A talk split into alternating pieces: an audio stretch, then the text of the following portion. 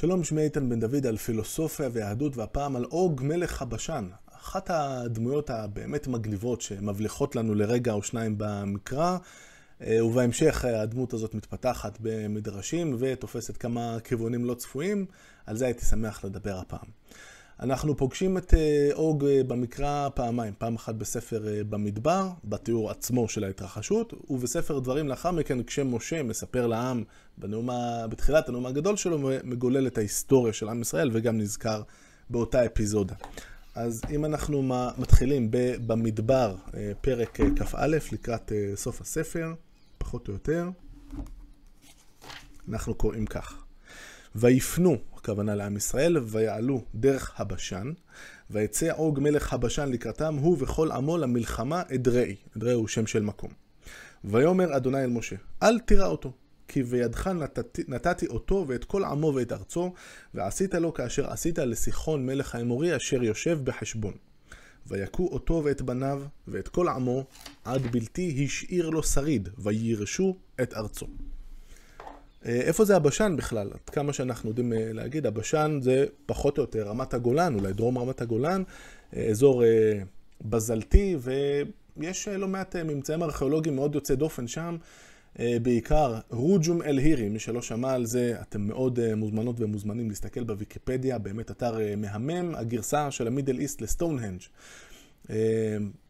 אבל בקנה מידה יותר גדול, עם המון אה, סלעים, לא, ב, לא בקנה מידה של סטונהנג', אבל עדיין, המון סלעים באמצע שום מקום, הם מסודרים, אה, סידור אה, מושלם של עיגולים על גבי עיגולים, ולא ממש יודעים כמובן מי ומה עומדים מאחוריהם, מבחינתי זה הארמון של, או המקדש המרכזי של עוג מלך הבשן, אף אחד לא יכול להגיד לי אחרת. בדברים פרק ג' אנחנו נתקלים בסיכום המעט יותר מפורט אה, של משה, ובסופו הפסוק שהזניק את אה, דמותו של עוג אה, קדימה אל במת ההיסטוריה. ונפן ונעל דרך הבשן, ויצא עוג מלך הבשן לקראתנו, הוא וכל עמו למלחמה אדראי. ויאמר אדוני אלי, אל תירא אותו, כי בידך נתתי אותו ואת כל עמו ואת ארצו, ועשית לו כאשר עשית לסיחון מלך האמורי, אשר יושב בחשבון. ויתן אדוני אלוהינו בידינו גם את עוג מלך הבשן, ואת כל עמו, ונקהו עד בלתי השאיר לו שריד. ונלכוד את כל ערב בעת ההיא. לא הייתה קריה אשר לא לקחנו מאיתם. שישים עיר, כל חבל ארגוב, ממלכת עוג בבשן. כל אלה ערים בצורות, חומה גבוהה, דלתיים ובריח, לבד מערי הפרזי הרבה מאוד. אני מדלג כמה פסוקים, והנה זה בא. כי רק עוג מלך הבשן נשאר מיתר הרפאים. הנה ארסו, ערש ברזל, הלא היא ברמת, ברבת בני עמון, תשע אמות אורכה וארבע אמות רוחבה, באמת איש. ועכשיו אנחנו מתחילים להבין כמה דברים. א', הגודל יוצא הדופן של הערש. בינתיים בואו בוא נניח שהערש הזאת היא, הערש זה מיטה, ואני בכוונה אה, מדגיש את הנקודה הזאת, נחזור אליה בהמשך. תשע אמות על ארבע אמות זה גודל יוצא דופן, אה, למיטה בלי שום ספק, אבל קודם כל היא עשויה בכלל מברזל. ומה לגבי הגודל? אז נכון, המיטה אה, אולי לא בדיוק הגודל של האדם, הוא צריך עוד קצת ספיירים לפה ולפה, אבל עדיין זה גודל מאוד אה, רציני. אה, ומכאן בעצם נולדת דמותו המדרשית, האגדית, המפוארת, ושכולנו מכירים, של עוג מלך הבשן, הענק הגדול.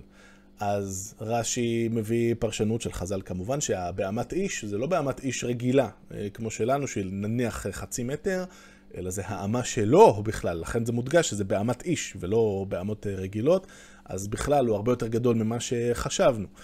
ולמה צריך שהארס שלו תהיה ארס ברזל? כי עוד כשהוא היה קטן, שמו אותו על מיטה עשויה מעץ, הוא שבר את זה מרוב שהוא היה כבד וענק, ולכן אה, עברו, אמרו, טוב, אין ברירה, נעבור למתכות אה, כבדות ועברו לברזל. ומכאן אה, בעצם אה, משוגרת אה, קדימה דמותו המדרשית של אוג, יש מדרשים שממקמים אותו עוד בימי המבול, כי מרוב שהוא היה ענק, הוא בכלל לא מת במבול, הוא יכול היה להחזיק את הראש מעל המים. מדרשים נוספים ממקמים אותו גם בגלל שהוא היה במבול, כמובן שהוא חי הרבה מאוד זמן, והוא חי בימיו של אברהם, ולא רק שהוא חי בימיו של, אבר... של אברהם, ואגב זמם לקחת את שרי אשתו, ואלוהים שם התערב.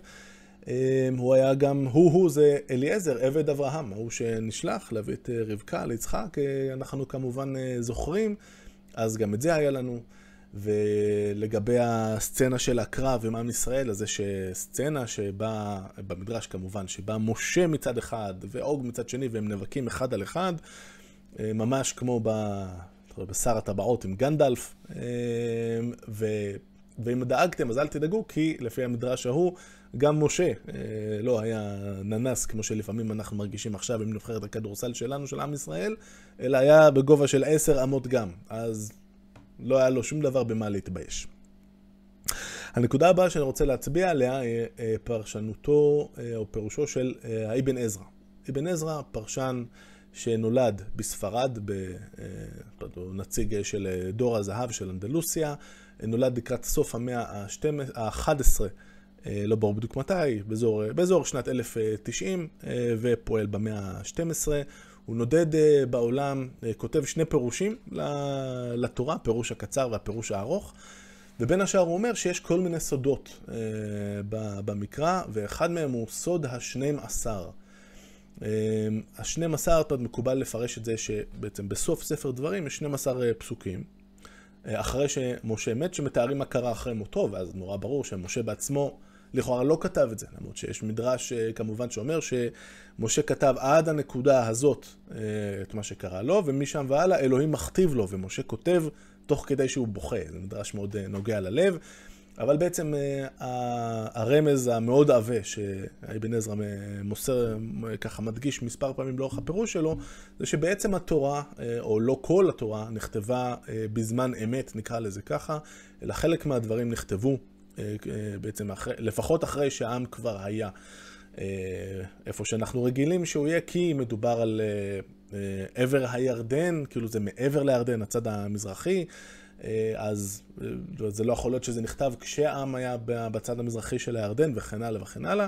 על כל הדברים האלה כמובן, הפרשנים הקלאסיים האחרים, ובמיוחד אלה שבאו אחריו והיו צריכים להתמודד עם הטענות של אבן עזרא, מנסים למצוא הסברים מהסברים שונים, אולי לא, כל כך, לא, לא כולם מאוד משכנעים.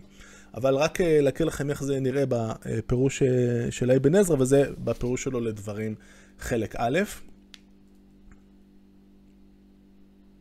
ואם תבין סוד השנים עשר, גם ויכתוב משה, והכנעני אז בארץ, מדובר על, אה, כאילו זה קרה פעם, אבל זה לכאורה בזמן שזה נכתב, הכנעני נמצא בארץ. אה, בהר אדוני ייראה, עוד שאומרים שככה קראו להר הזה אה, פעם, מדובר על הר, הר המוריה, וגם והנה ארסו ארס ברזל, אם תכיר אותו, את כל אלה, תכיר האמת. אז והנה הרסו ארס ברזל, זאת אומרת, הרעיון הוא כאן, שהוא בפרשנות על הפרשנות של אבן עזרא, מה כל כך חשוב להגיד, הנה הרסו ארס ברזל, הדבר הזה, אה, לכאורה, עוד בזמן שזה נכתב, עדיין נשאר כשריד שמעיד על אה, אמיתותם של הדברים שנכתבו. ולכאורה, אם משה באמת, זה היה חלק מהנאום שלו שם, הוא לא היה צריך להעיד לעם ישראל, הנה לכו תראו שזה שם, אחרי הכל זה קרה ממש לפני כמה דקות אה, בזמן היסטורי, הוא לא צריך להביא איזשהו אה, אה, אקזמפלר, איזשהו exhibit, אה, הנה הדבר הזה, זאת העדות לזה שמה שקרה באמת קרה, כי בוודאי אנחנו היינו פה איתך לפני רגע, אין בעיה, סך הכל זה היה במדבר כ"ט בסוף הספר, במדבר כ"א. אז זאת נקודה אחת אה, למחשבה כמובן, ונקודה אחרונה שנתקלתי בה לאחרונה, הסיפור הזה של הארס. אנחנו רגילים, אה, בטח בעברית החדשה, אבל גם כל הפרשנים הקלאסיים, אה, וזה כמובן עוד נשען על, אה, אה על, אה, על, חכם, על חז"ל מהגמרא וכולי, נורא מקובל לפרש שארס זה מיטה. אבל בערבית יש אה, מילה בשם ערש, ואחת המשמעויות שלה היא לא פחות ולא יותר כס מלכות. ופתאום אנחנו מקבלים פה איזו הצצה לאולי משהו שאולי אה, הלך קצת אה, לאיבוד בהבנה שלנו של הדברים. ואולי מדובר כאן לא על uh, המיטה שלו, אלא על כס המלכות שלו. עכשיו, זה כס מלכות שעשוי ברזל, uh, אנחנו ישר חושבים על uh, דברים uh, כמו משחקי הכס. Uh, כמובן, uh, לא חף מבעיות ההסבר הזה, כי uh, מדובר על, על הערש, המידות הן אורך ורוחב.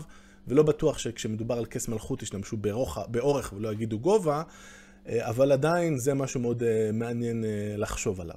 אז עם כמה מחשבות כאלה נשאיר אתכם עד הפעם הבאה עם אוג מלך הבשן, לגמרי אחת הדמויות, הדמויות המגניבות. להתראות.